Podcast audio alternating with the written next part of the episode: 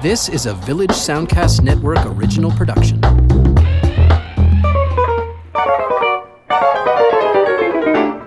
Well, you can tell by the sprightly sounds of gypsophilia that it's time for another episode of Lends Me Your Ears, the podcast that looks at current movies in theaters and current movie trends, and then relates them to older films from days gone by that you may or may not have heard of. My name is Stephen Cooke, and I'm a Halifax arts writer and reporter for Local Xpress.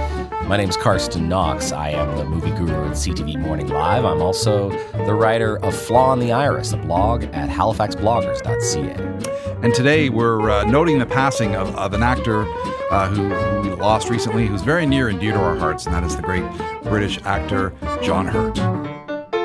So here we are again uh, at Lends Me Your Ears talking about the movies. Good to sit opposite you, Stephen.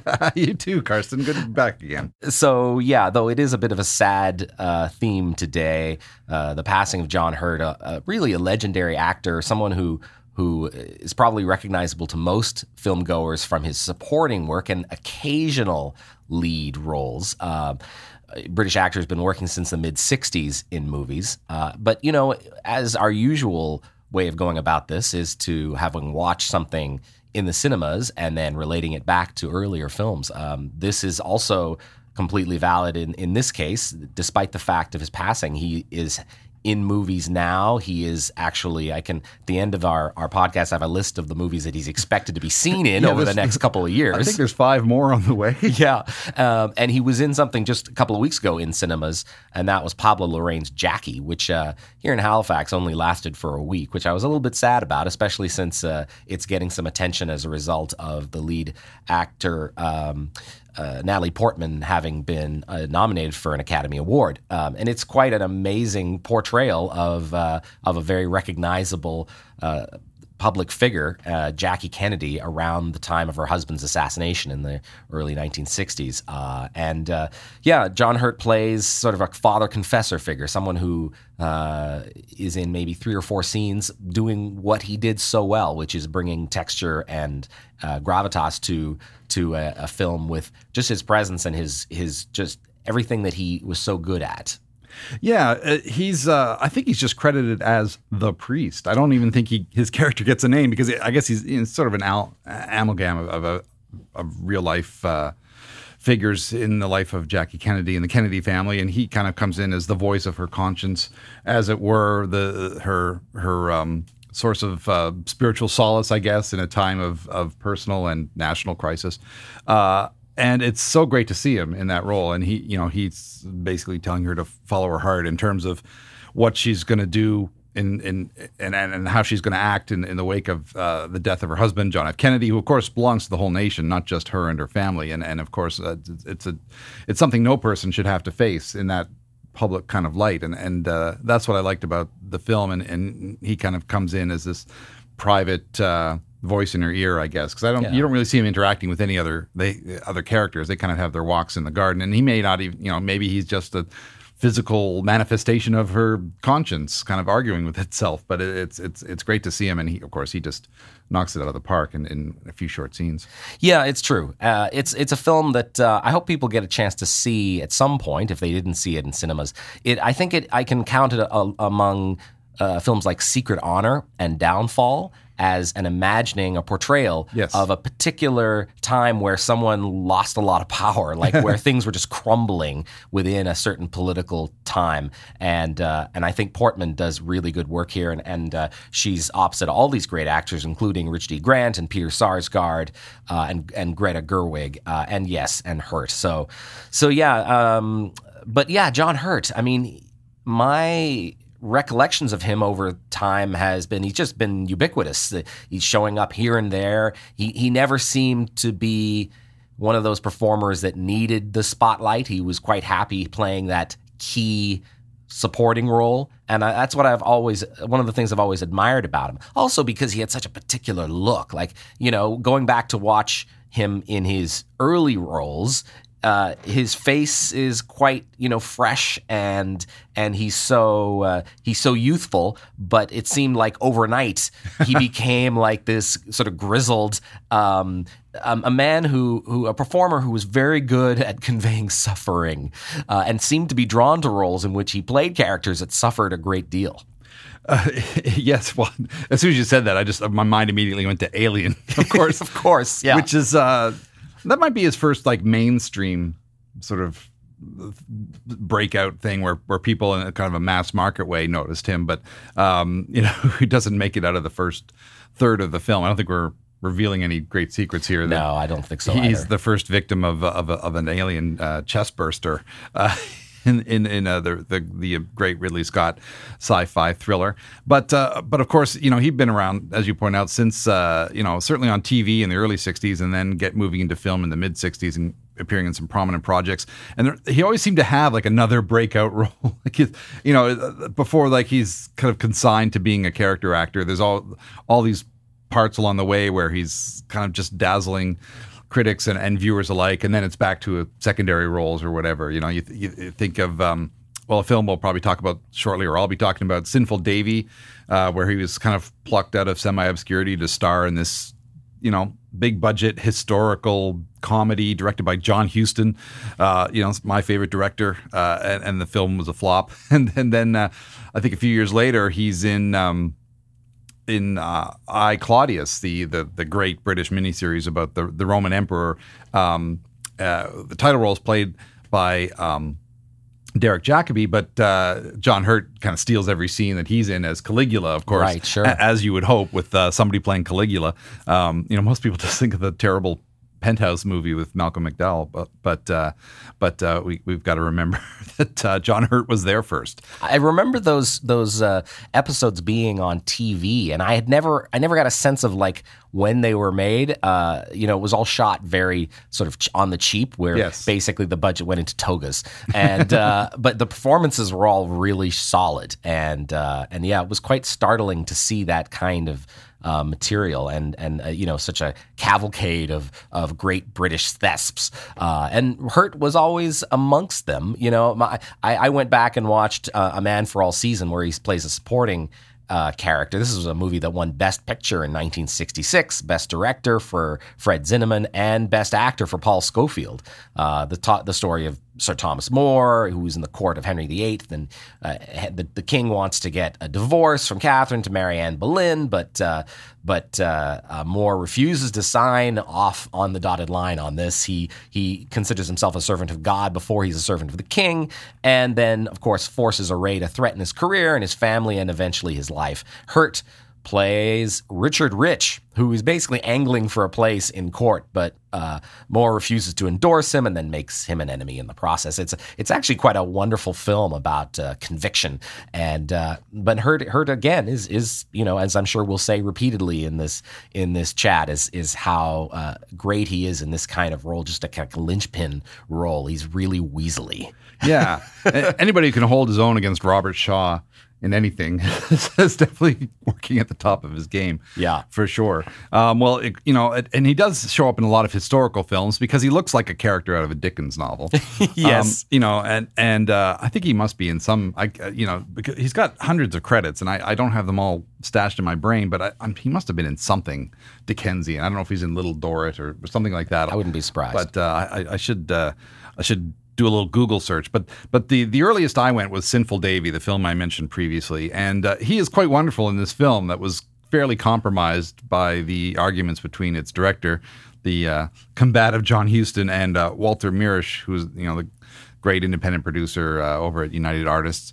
Um, the idea was to kind of uh, you know do like a, a body historical romp as you know, which were all the fashion in the wake of Tom Jones. Tom Jones, directed by Tony Richardson, I think it won Best Picture in the early '60s, and all of a sudden, there, you were getting all these kind of saucy Andrew and all these kind of, you know, mid to medium budget kind of historical films uh, shot on historic locations and and so on. Um, I think Barry Lyndon kind of put the cap on on those films by actually making one that was artistic and not just out to show women in low cut uh, bodices and so on. And and uh, John Huston's film falls somewhere in between. There's there's definitely uh, some artistic. Uh, pretension at work here because it's a great director, but um, Mirisch recut the film after Huston signed off on it, and I'm sure. I mean, it's it's a pretty brisk hour and 37 minutes. I'm pretty sure. You know, Huston doesn't really make short, brisk films, at least not since the Maltese Falcon, and and so I'm guessing there's probably significant plot lines that are cut, but it's fun to watch. I mean, it's you know, you watch it and it's just kind of a fun, goofy romp more than anything. But uh, but Hurt is great as this Scottish rapscallion in 1821 who's who's has this ambition to be a, a great highwayman like his father or the man he thinks is his father. And um, and he goes to great lengths impersonating royalty or gentry and and uh, you know escaping from the army by jumping off a bridge and getting away inside of a bass drum. Uh, and, uh, and there's all these great set pieces. Um, uh, one of the one of the arguments was that John Huston wanted his daughter Anjelica to star in the film as as the the woman who um, you know the, this very uh, Christian woman who's trying to get uh, sinful Davy to repent and change his ways, which of course he refuses to do uh, throughout the film. And of course she had only been in one film, another John Huston film uh, before that, and didn't have a ton of experience, and also did not look terribly Scottish. If you know Anjelica Huston, she you know, she kind of looks very Italian or Spanish or Mediterranean, and, and, just just based on her facial features, she wasn't really right for the part, let alone whatever acting skills she might have had at the time. So that created a lot of uh, discomfort on the set, I guess. But but Hurt is fun. He's having a blast. It, you know, he he definitely he definitely skews his performance to the the what's required in terms of being comedic and being kind of a broad character and being a rascal with a twinkle in his eye and all that kind of stuff. And it, it's fun to watch him do that to to to play something that's not so serious, and uh, you know where he really fits the historic tone of of, of the film. Um, he has a pretty good Scottish accent. Very good. I was so, going to ask actually. Um, you know, I I think he was you know because I've seen him in films where he has Irish accents, and I'm trying to think of a heard him try and be American. I, I can't think of any, but I'm sure there's something out there somewhere. Um, and uh, you know, it's it's it's it's funny. I'm looking at the poster art for it, and it doesn't. It's interesting how they sold this film. The the guy in the artwork on the poster doesn't look like John Hurt at all. He's kind of tall and buff looking with a very strong jawline and and. No, oh yeah, no, no I don't. I don't see John that. Hurt at all. So I don't know if uh, people were were disappointed when they saw the film with this kind of scrawny, almost diminutive kind of man playing this who's supposed to be a buff hero. But he does he does fill the part and and gets into a lot of fun scrapes throughout the course of the film. And it's uh, it's currently you can get it. It's available as uh, an MGM uh, limited edition collection disc. You have to get it. You know, you can probably find it through a mail order place, but it's it's one of those DVD R's on demand, DVDs on demand that you can buy. Um, through various you know movie collector sites, but it is an official release and it's a lovely widescreen copy. So uh, if you love John Huston and or John Hurt and want to see something that you probably have not seen him in, especially a, a ribald comedy, uh, I would definitely recommend Sinful Davy. Well, moving along in our uh, scattershot look at John Hurt's filmography, uh, the, uh, there's there's so many things uh, to look at and so many facets of his career. And you know, I kept talking about how there's there's all these different breakout roles. Like he kept getting attention for this role and that, where he would stand out, and then there'd be a couple of fun minor projects, and then there'd be another major thing. For example, like the first thing that I can think of where I actually heard the name John Hurt and connected it into a film would it be when Elephant Man came out. Um, yeah, sure. And, and we could probably talk about that a bit later. But but you know then but of course in that film he's under so much makeup that you wouldn't actually know what he looked like from the trailers and, and the TV ads and all that kind of thing. Plus, he also had to contend with the fact that at the same time that John Hurt was becoming known to the general populace, you also had William Hurt and John Heard. So. You know, as a you know, as a teenager, trying to when you heard the name, you had to kind of I, I, anyway, I did anyway. I had to sift between these three actors, three very different actors, to figure out which one was actually being talked about until I actually got them straight in my head. But um, a, a, key role for him uh, from uh, the mid '70s, uh, and this is actually before I Claudius, and this is probably the the project that got him that key role, is a, a film called The Naked Civil Servant, where he played a, a, a very kind of well known and notorious figure on on the British uh, social scene, and that was uh, Quentin Crisp. Um, uh, For a second there, I thought you were going to get into Little Malcolm and his struggle against the eunuchs. Well, we could talk about that. We could mention that. You know, let's just take a quick detour because um, I just love the title. I have no well, idea what the film was about. Well, well, after after Sinful Davy was a flop, he, he had a lot of supporting roles. After that, there's a great uh, serial killer movie with uh, Richard Attenborough. There's a mild mannered serial killer called Ten Rillington Place, and and uh, another a war film called Before Winter Comes, and and and so on. And then he gets another chance uh, at a starring role in a feature film in a very experimental feature called Little Malcolm and His Struggle Against the Eunuchs, um, where an art student played by uh, played by Hurt named uh, Malcolm Str- Scrawdyke uh, is thrown out of college. Depressed, he comes up with the Party of Dynamic Erection, a near fascist so called party that promotes male sexual dominance and which attracts a couple of other unsavory, confused characters. And uh, this film is available from the British Film Institute. So uh, if you want to be a John Hurt completist, I'd say track that down. I really, I really want to see it. So yeah, I'm I'm curious myself. I wonder how problematic it is politically, or is it maybe just one of those broad satires that the Brits, you know, have always been good at? I think and- it's probably a broad know. satire. Well, David Warner, an actor I love from any number of films, uh, plays Dennis Charles Nipple. So, and I think he plays like kind of his co-conspirator. So, Yeah. Um, and of course, I can watch anything with David Warner in it as well. So, yes, keep an eye out for Little Malcolm and his struggle against the eunuchs. As far as I know, it's only on DVD in the UK. But uh, you know, Amazon.co.uk is only a, a click away, of course. Um, yeah, so yeah, I- neither of us have seen it, so we probably shouldn't linger too long. No. But but you did mention the naked civil servant Yes. uh, before I Which I so rudely fit uh, in rather nicely, uh, detoured. Uh, yes, uh, we watched the naked, naked civil servant, which was uh, a real charmer. I, I was I'd, I'd known a lot about it. I knew that Hurt played Quentin Crisp, and I certainly knew about Quentin Crisp. Um, but the things that the film showed me, though interesting, it's it was made for TV originally, but. Uh, the, but the 75 minute running time is pretty much the only thing that tips you off. Otherwise, it feels like a modestly budgeted indie picture. Uh, and and Crisp, of course, his story is as he was a flamboyant gay man living in London in the 1930s at a time when such a thing basically earned him beatings and scorn.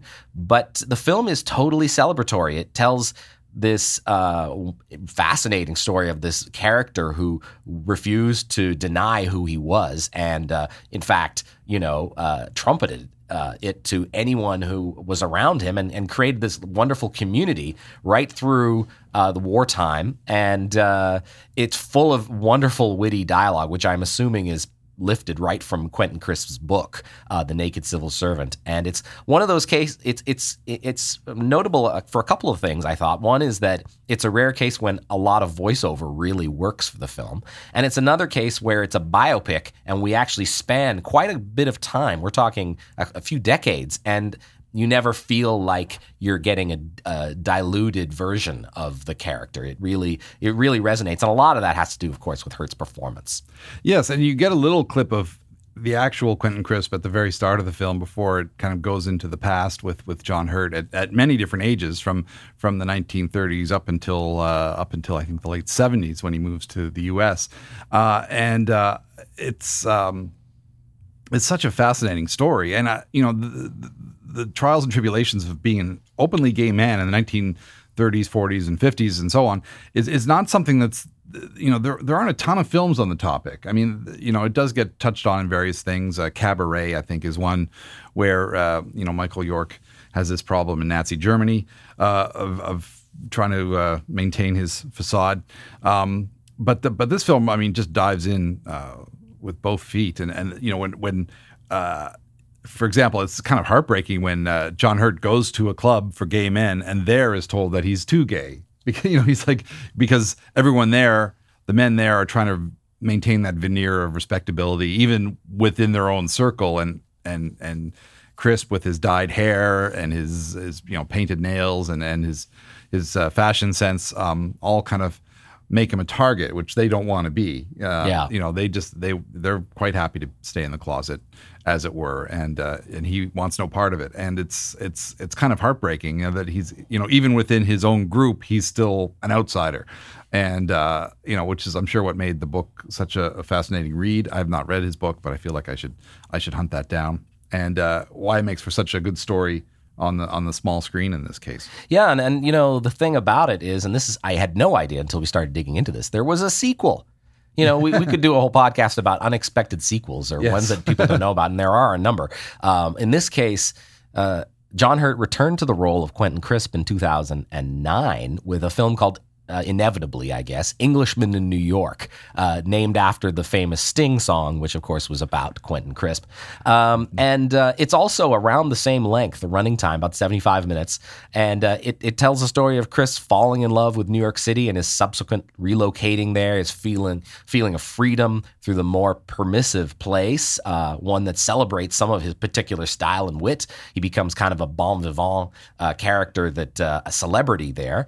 And you know, and he um, and he lives through the sort of age of AIDS in the 80s, and uh, it it uh, and he he finds himself out of touch with some of the concerns of the people that he becomes close with, uh, and it's it's a really it's an interesting examination of that. Uh, it's it's funny. It's it's not quite as good as the original. Um, it's a very melancholy story where I I think I think Crisp, as a celebrity, he suffers less, uh, but somehow, of course, that and that maybe that means that in in the the, the the, the cinematic storytelling, it feels less. Uh, there's less at stake somehow. Um, but I also think that the characters arrayed around him are less interesting. Yes. Uh, with um, Yeah, I mean, with maybe the exception of Denis O'Hare, I like Cynthia Nixon, though she's not in it much. Is pretty great. Yeah, And- she's she's kind of other than her, she's pretty much the best thing in it. yeah, and Swoosie Kurtz as well has a couple of good scenes. Uh, but you know, the cast of the Naked Civil Servant include Patricia Hodge and John Rhys-Davies and Colin Higgins, and they all have sort of their own arcs.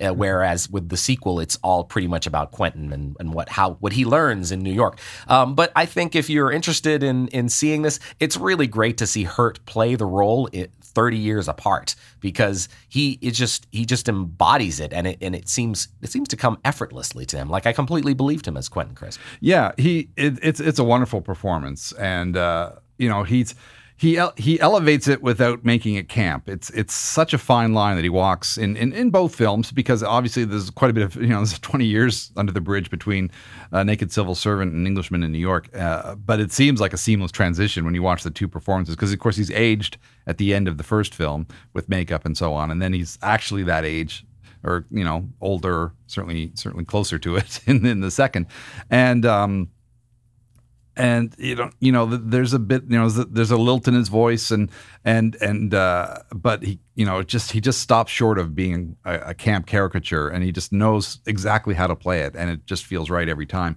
Um, and but but the second one is it's more of a coda than than than a real worthy follow up. But uh, but it is interesting to see that how how he goes from being uh, you know too gay in his in his early years to being kind of regarded as an old fogey with old fashioned ideas in the in the second film. I mean, you know where he and you know and controversially proclaim, proclaimed that that AIDS is a fad, uh, and, and and immediately was just you know heaped heaped upon with scorn for that soundbite. Uh, even though when you know when he puts it in context, it makes more sense, and he does so in a one man show that he kind of tours where he just talks and takes questions from the audience and so on. But uh, but it, it people kind of vilified him for a while after being a you know kind of a pioneer in a way, and and certainly. Uh, uh, uh, an activist when there there weren't many uh, vocal and, and public gay activists. Um, you know, it's it's kind of it's certainly it is sad to see that kind of turnaround happen, but he's he's he's kind of justified by the end of it.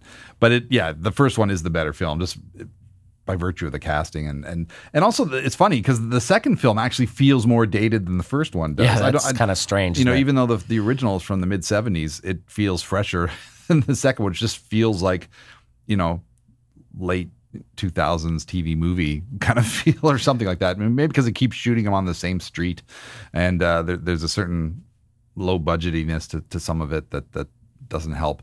But um, yeah, but but having people like John Rhys-Davies in the original, he was a real surprise where he plays a, an, uh, a live-in lover of uh, Quentin Crisps, and he's you know he just brings that garrulous personality to to the part and.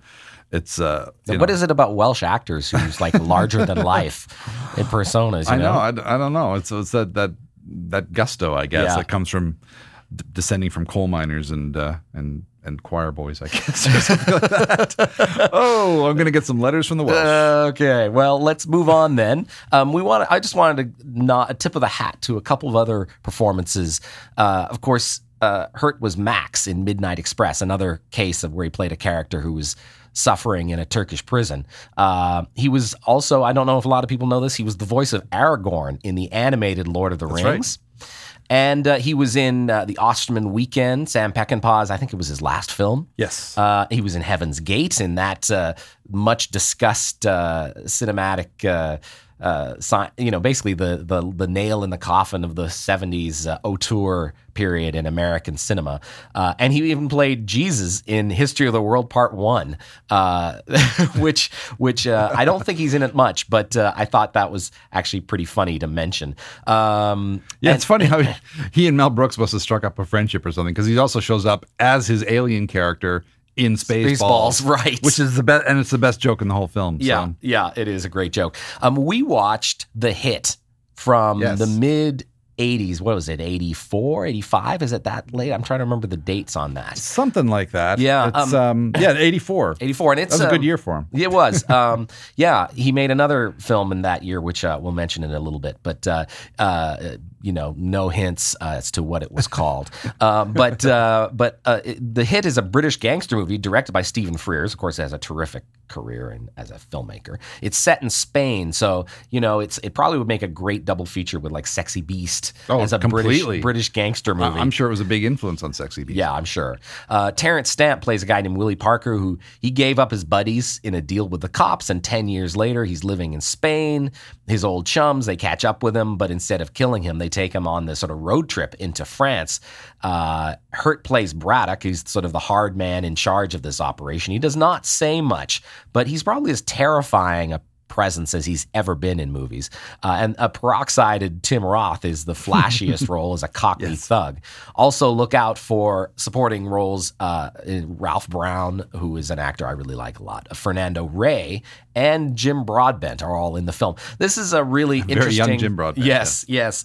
Um, it's an interesting picture. It's a it's a uh, a quirky quirky little movie. Uh, I enjoyed going back to it. Uh, I enjoyed Hurt for his his just like playing again, playing a role that I'd not seen him from him before. This sort of like presence of fear and terror uh, to these other characters, but also Terence Stamp playing a character who was who was much lighter than the circumstances tended to suggest. He had this very whimsical kind of attitude towards his his basically impending death. Uh, yeah, it's it's a it's a fun fun little movie. I, I think it was an important film for Stamp because I don't.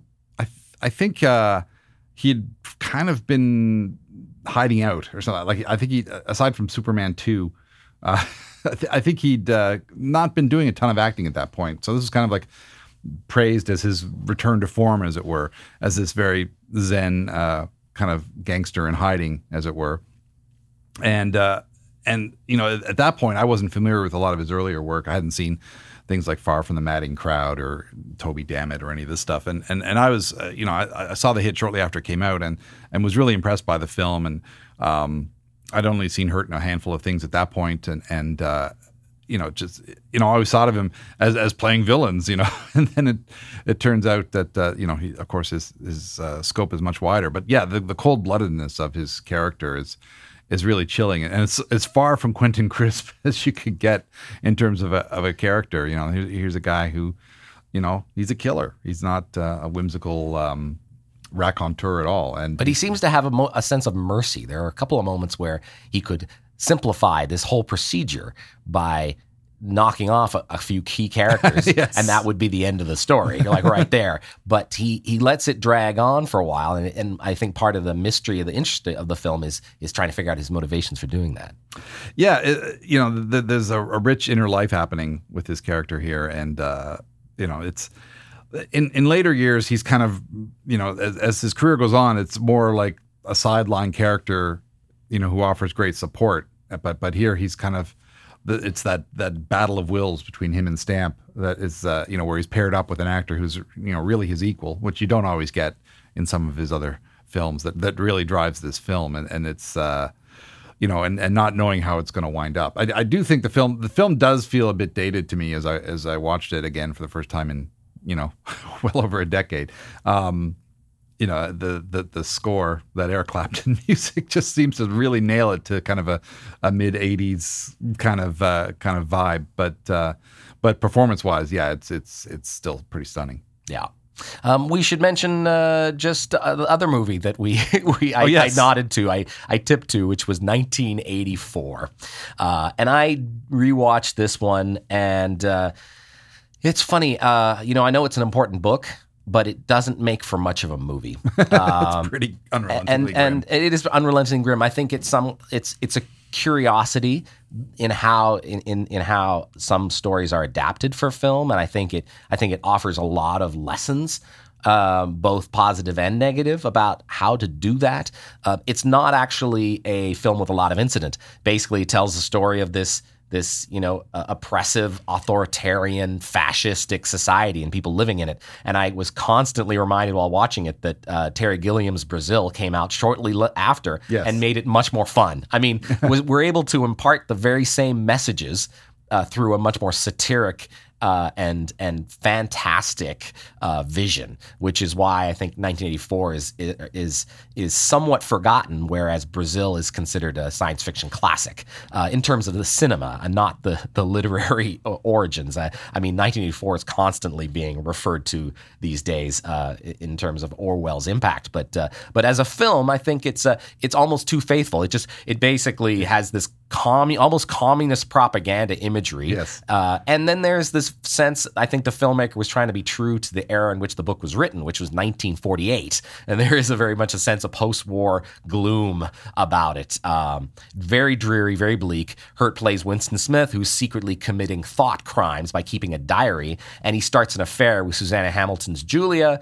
Uh, and then you know that eventually this is not going to go well. Uh, and I, I, I think the thing about the film I enjoyed the most, I mean, aside from again Hurt being very good in it, was uh, it's it's the it's the last film from Richard Burton, and he's really really creepy. Yeah, he, he, I think he definitely comes away with the, the most memorable stuff in this film. But, but I, I did, I, you know, I remember seeing this at the time and just the uh, the there were a couple of different versions of the film with different like uh, the the Eurythmics did a song score. Yeah, who can forget Sex Crime? that yeah, it's a, it, the single. score from from Eurythmics. It was on the version I heard, and it's it's kind of odd. It's a little it's a little glossy for given given the material. Yeah, and it kind of dates it as well. But uh, but the version that I saw initially, uh, at the very end of the, you know, just that the horrific ending, and then it just the screen just goes black, and they just play the song Julia in its entirety to a black screen, and then I just I just remember sitting there at Wormwood's. Uh, when it was uh, in the Khyber building and just sitting there, just feeling like somebody just dropped a 10 ton weight on my head uh, for the last couple hours. And it just, and I'd read the book, you know, I was really keen to see it. And, uh, you know, I, I did like how well it fit my images in my head from the book. I mean, and and you're right, it, it is extremely faithful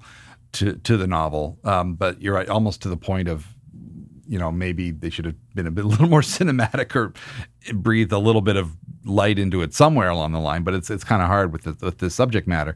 And then. Um, you know, but there's stuff like you know, like he, he gets a victory cigarette and the tobacco falls out, just like in the book. And there's the victory gin and and you know the the, the TV screens in each each apartment where you have your was it the 60 second hate? I can't. I'm trying to remember.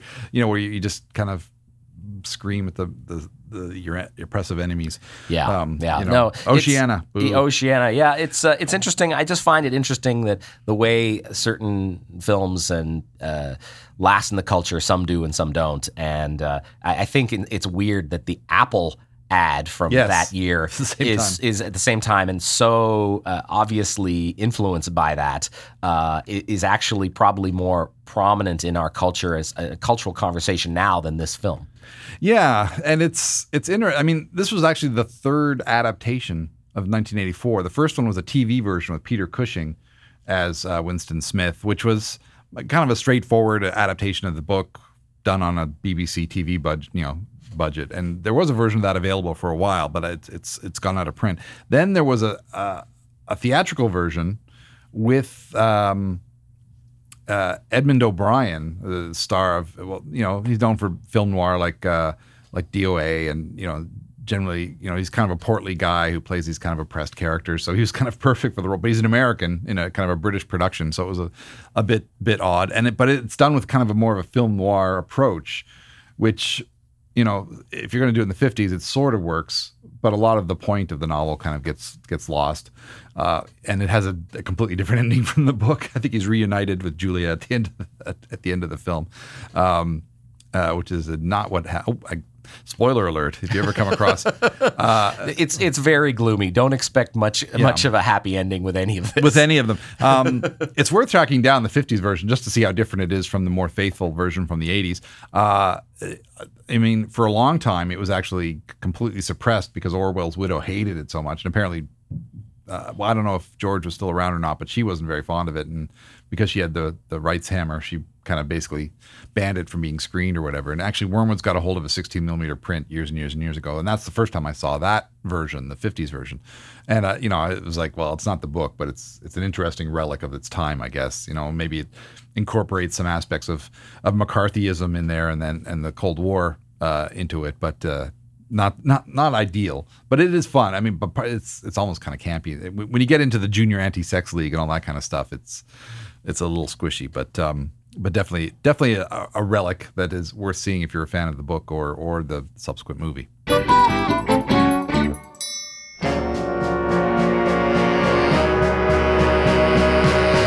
Hi, I'm Lindsay Cameron Wilson, and I am host of the Food Podcast. Now, this is not a cooking podcast. We'll talk about the history of food, we'll meet the players in the food world, and we'll explore the ingredients that fill our lives with flavor. Check us out on iTunes and Stitcher. We'd love to hang out with you.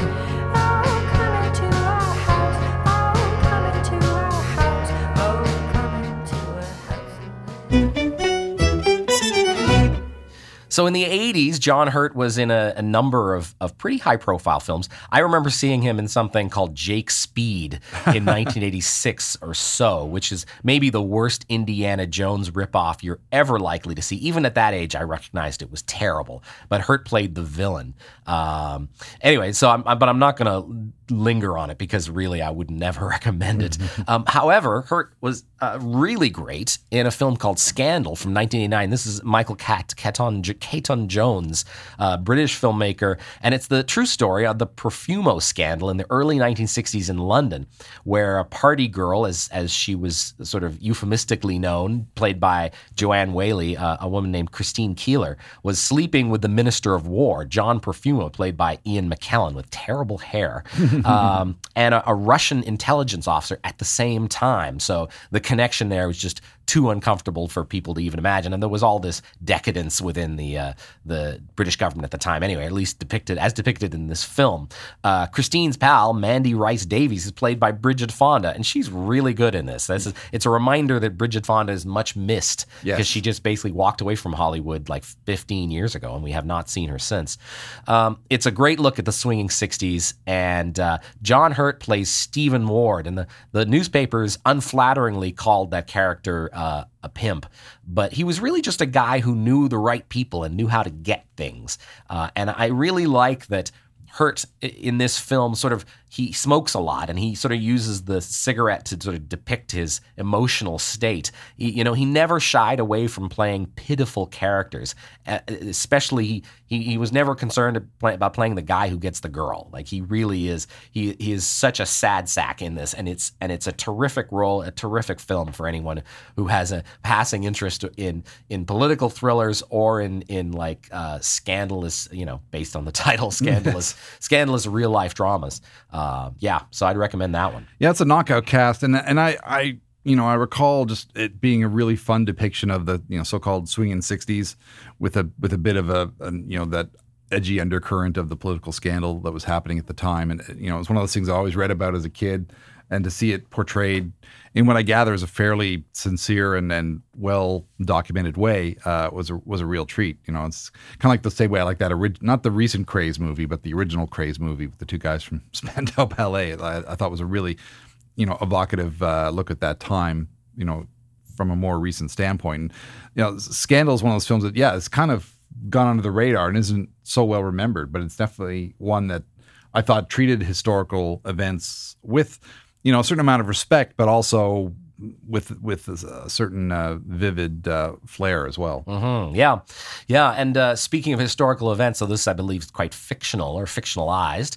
Uh, there, uh, Hurt was in something called White Mischief. at around the same time. This is a film I remember quite well, mostly Greta Scacchi Yes. and her her immodest uh, performance. Um, but it's a, a lot another story of like louche. Uh, decadent Brits uh, basically misbehaving in Africa uh, in a period drama, and Hurt plays a uh, a landowner, I believe.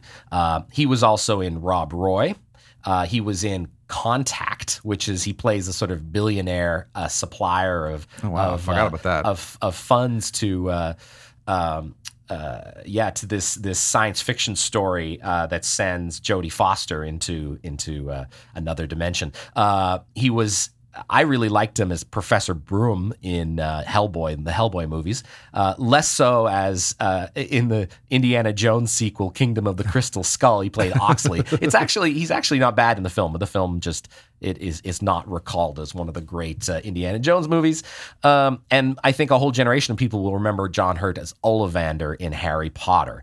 Um, he worked with Lars von Trier a number of times in Dogville uh, and uh, Melancholia. He was, of course, in Tinker Tailor Soldier Spy, which is basically a, a, a collection of the best British actors working.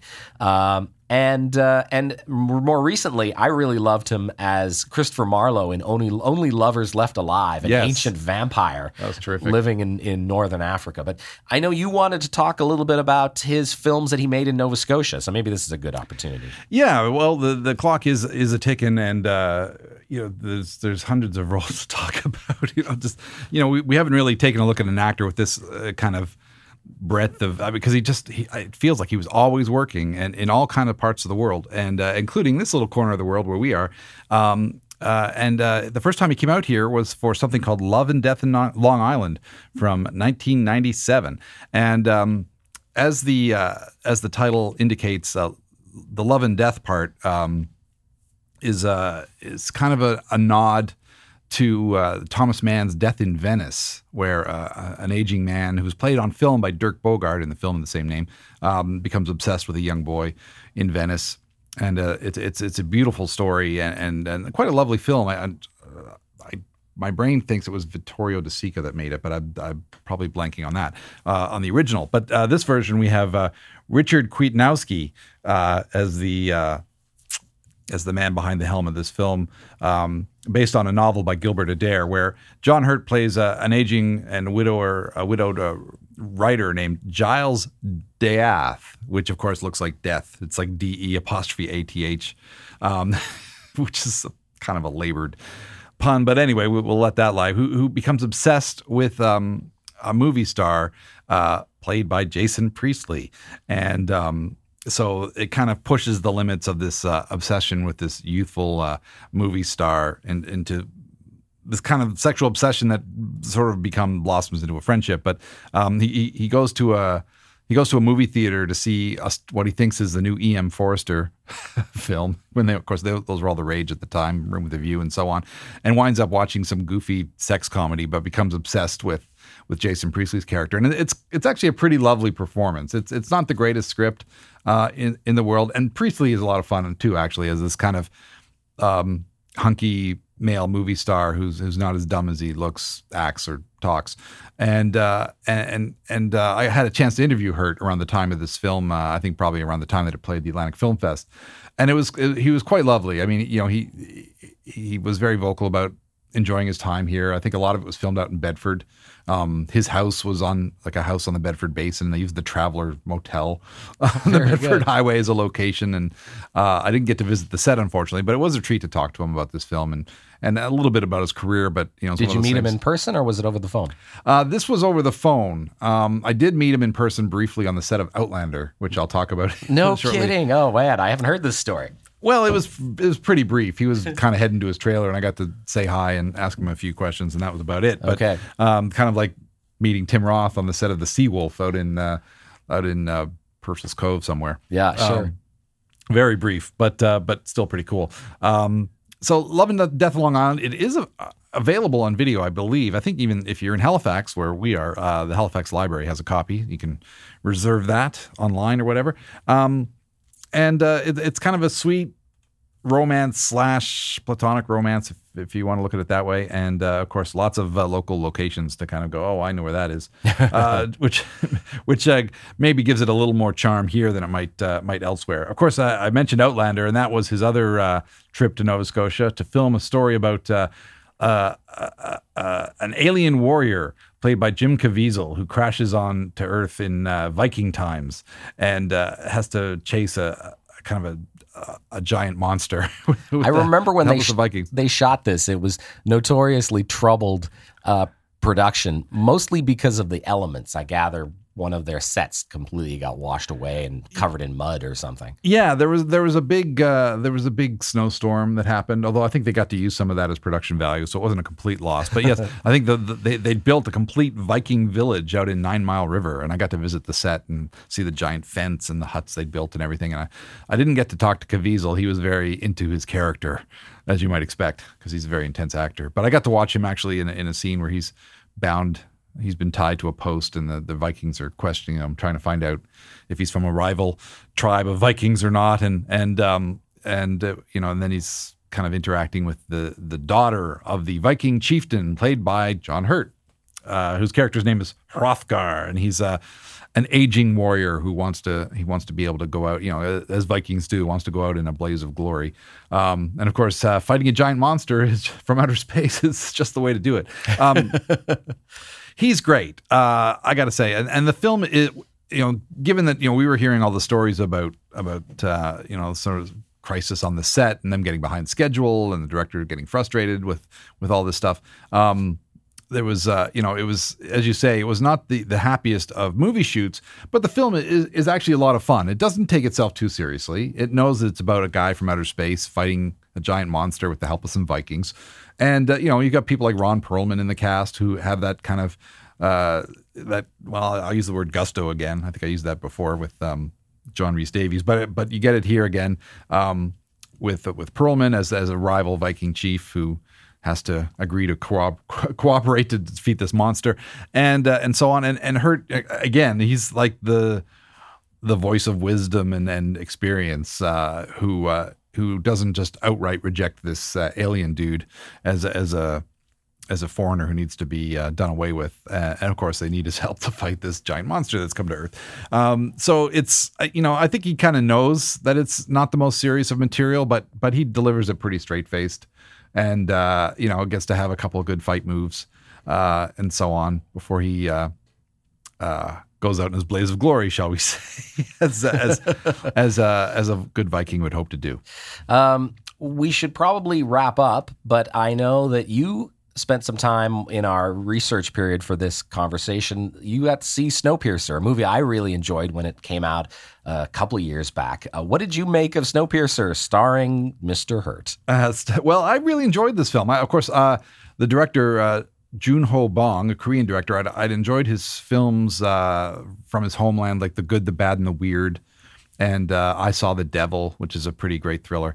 Um, so I and uh, the host, he made the host, which is about a, a giant monster attacking Seoul. Um, kind of a very kind of an homage to Godzilla films. Uh, before we got the recent round of uh, Pacific Rim and Godzilla movies and so on, uh, and and a very well done monster movie that's you know gives you enough of the monster to make it worthwhile, uh, and is you know really fast. I mean, fast paced and exciting is kind of what he does. And but in Snowpiercer, he he's he's he's back on a train as he was in the Good, the Bad, and the Weird, and um, he uh, he picked John Hurt to play a character named Gilliam. Hmm. in this dystopian uh, train wreck movie, uh, and uh, I should say we don't think the film is a train wreck. It's actually a great, the film, great science yes, the, fiction the film itself is not a train wreck. It's, it's wonderful. It's a wonderful film, but it's a very pointed allegory about uh, about society, and then you know the, the people in the back of the car who are you know the the average Joes uh, need to fight their way to the front of the car, which is where the uh, the elites of society live in this this uh, super train that's basically just speeding around the world on this endless trip while outside it's a frozen wasteland thanks to global warming. So uh, and, and the efforts to combat global warming. So hurt is kind of like the conscience of the lower class and, and um, you know he's he's he's lost an arm and a leg for various reasons that uh, play into the plot later on uh, that you find out about. And um, he's kind of like their spiritual leader, as it were. And and in an interview, Bong says that uh, he he picked Hurt for the role because he uh, he just kept thinking of, of Hurt in The Elephant Man, when of course he's buried under piles of latex to play John Merrick, this this deformed man who uh, became went from sideshow freak to kind of cause celebre in the 1800s. Um, but so much of what he did, he had to do with his eyes, and that's what um, that's what the, the director of uh, Snowpiercer always remembered, and that's why you know that's why Hurt gets a lot of close-ups, and and you know he, he really uses his face in an iconic way, and and it's it's quite wonderful to see. Um, you also get Chris Evans as kind of like the leader of this revolt on the train, uh, playing. He's pretty good in this, and he's I pretty think. great. You get Yeah. to play. He gets to play something a little grittier than Captain America, and it makes me hope that you know, you know, maybe when the superhero cycle uh, dies down or takes a breather, that he'll consider other parts of, of this kind of uh, of this kind of depth uh, in future projects. Even though he's obviously a hot property after uh, Avengers and, and Captain America, but he's he's quite wonderful here, and it's nice to see him in, in kind of a different. Even though he's a hero uh, who has to do a lot of fighting, uh, there's a lot more to it than that. And Yeah. Tilda Swinton is amazing. She is. She plays. She has a great sort of Northern English accent. She's she's kind of a uh, a functionary of the uh, oppressors on this train and and controlling the the, the shock troops and uh, yeah, quite evil actually. Yeah, she's she's very evil and, and, and very much the kind of sniveling uh, bureaucrat uh, throughout, and and plays it. It's quite over the top, you know, and, and certainly as a, as an actor who can quite underplay things when need be, to see Tilda Swinton do something that's over the top is is, is pretty remarkable. And uh, and then of course at, at at the end of the train, you've got Ed Harris as the uh, the the genius who thought of this whole thing and is running the show basically. And Yeah, and there's there's a few lovely smaller roles: uh, Jamie Bell, Octavia Spencer, uh, Kang yeah. Ho Song, and Ah Sung Ko, and uh, uh, oh, and a, and a great uh, a great cameo from Alison Pill as the yeah, uh, the teacher. the teacher of the of the upper yeah upper class uh, kids in a sort of a kindergarten who has a really amazing scene. Yeah. Yeah, it's it's it's great to see him well used in a very talented cast, and uh, you know everybody kind of gets equal weight with their parts. I mean, there's so many memorable roles that don't get swept under the carpet, as often happens with uh, supporting roles in films these days. And and and Hurt gets his chance to shine. I think uh, uh, I get the feeling that Bong really respects you know his entire cast and, and wants to make sure that everybody has a reason to be there. And uh, if you get a chance to see Snowpiercer, I certainly uh, certainly wholeheartedly recommend it.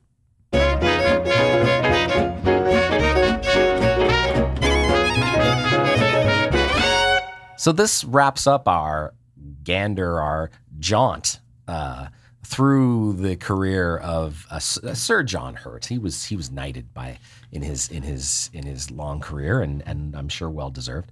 Um, uh, we want to mention a few things that you can expect to see starring uh, Sir John Hurt uh, in the coming months and perhaps years. Uh, he has four projects on the go that he will be acting in uh, that uh, will come out posthumously. Uh, they are That Good Night, where he plays a dying screenwriter. That's a starring role from him. Something called Damascus Cover, which is a spy movie set in Syria, starring Jonathan Rhys Meyers. A biopic of a British bare knuckle fighter named My Name is Lenny. And probably the most high profile film that he's liable, liable to be in uh, in the in the coming months. Something called Darkest Hour, and this is Joe Wright's World War II movie with Gary Oldman starring as Churchill and John Hurt as Neville Chamberlain. There's a lot of great actors in this film, actually. Yeah, I'm looking forward to that for sure. And uh, there's there's another one called The Pity of War. It's a TV movie, The Pity of War: The Loves and Lives of the War Poets, which uh, looks at uh, the men who wrote poetry and and presumably some women as well. Um, around the time of the First World War, and uh, Wilfred Owen uh, is is the primary uh, character in this, but um, John Hurt plays an older version of one of the poets uh, featured in this film, and it's it's it's a topic I've always been interested in. and I'm especially curious about the lives of people in the First World War, so I'll be looking forward to that. Um, one last thing to mention uh, something called National Screening Day, which, uh, if you're listening to this in March, keep it in mind for April 4th, 2017, where, uh, according to what I'm re- I've read, 90 art house movie theaters across the United States in 79 cities and in 34 states, plus one location here in Canada, will be participating in a National Event Day screening of 1984, starring John Hurt. Uh, the date of April 4th was chosen because it's the day George Orwell's protagonist, Winston Smith, in the, the book and in the film, begins re- rebelling against his oppressive government mm-hmm. by keeping a forbidden diary. Uh, theater owners, I guess, are doing this to reiterate the thought that the uh, the supporting the National Endowment for Arts as a an important thing to do, and that any attempt to scuttle this program, which has been suggested by mm. the current American government, is attack on free speech and creative expression through film and through entertainment. Um, and so this is a chance for all these different independent art house movies to get together and show their unity and actually hopefully have their voices heard. Now, I was fairly critical of the film 1984 earlier when we talked about it, but I think this would be a great event if you haven't seen the film to go and check out. Yeah, if you if you have read the book, I mean, I I read the book a number of times uh, over the years, uh, starting in junior high, which you know put an anti-authoritarian streak into me at a, at a very early age, and and uh, you should you should see the film just to see at least some vision of of, of that book uh, come to life on the screen, and to see it in the theater would be be a treat as well. So uh, keep that in mind. I doubt we're getting it in Halifax, but uh, we can dream, can't we? That's our show for this week. It was great to, to look at some of these films, uh, some of which, of course, I've seen before, and uh, others uh, I'm seeing for the first time. Of course, there's so many John Hurt performances out there. There's still lots to discover, and uh, I'm looking forward to doing that over the years. Me too. If you want to find uh, Lens Me Your Ears online, of course, you can go to our Facebook page. You can uh, send us a note via Twitter at Lens Me Your Ears. Uh, and there's a website, uh, website rather, there's an email address, Lens Me Your Ears podcast at gmail.com. And uh, my own Twitter handle is at NS underscore S C O O K E. Mine is at Flaw in the Iris. That's F L A W I N T H E I R I S.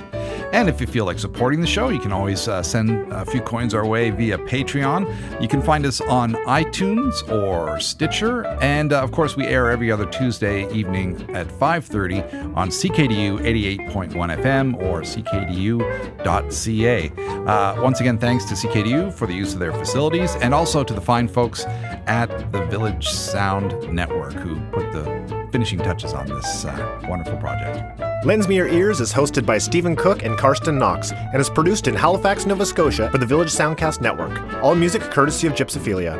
Check out all of their amazing music, tour dates, and so much more at gypsophilia.org. This was a Village Soundcast Network original production.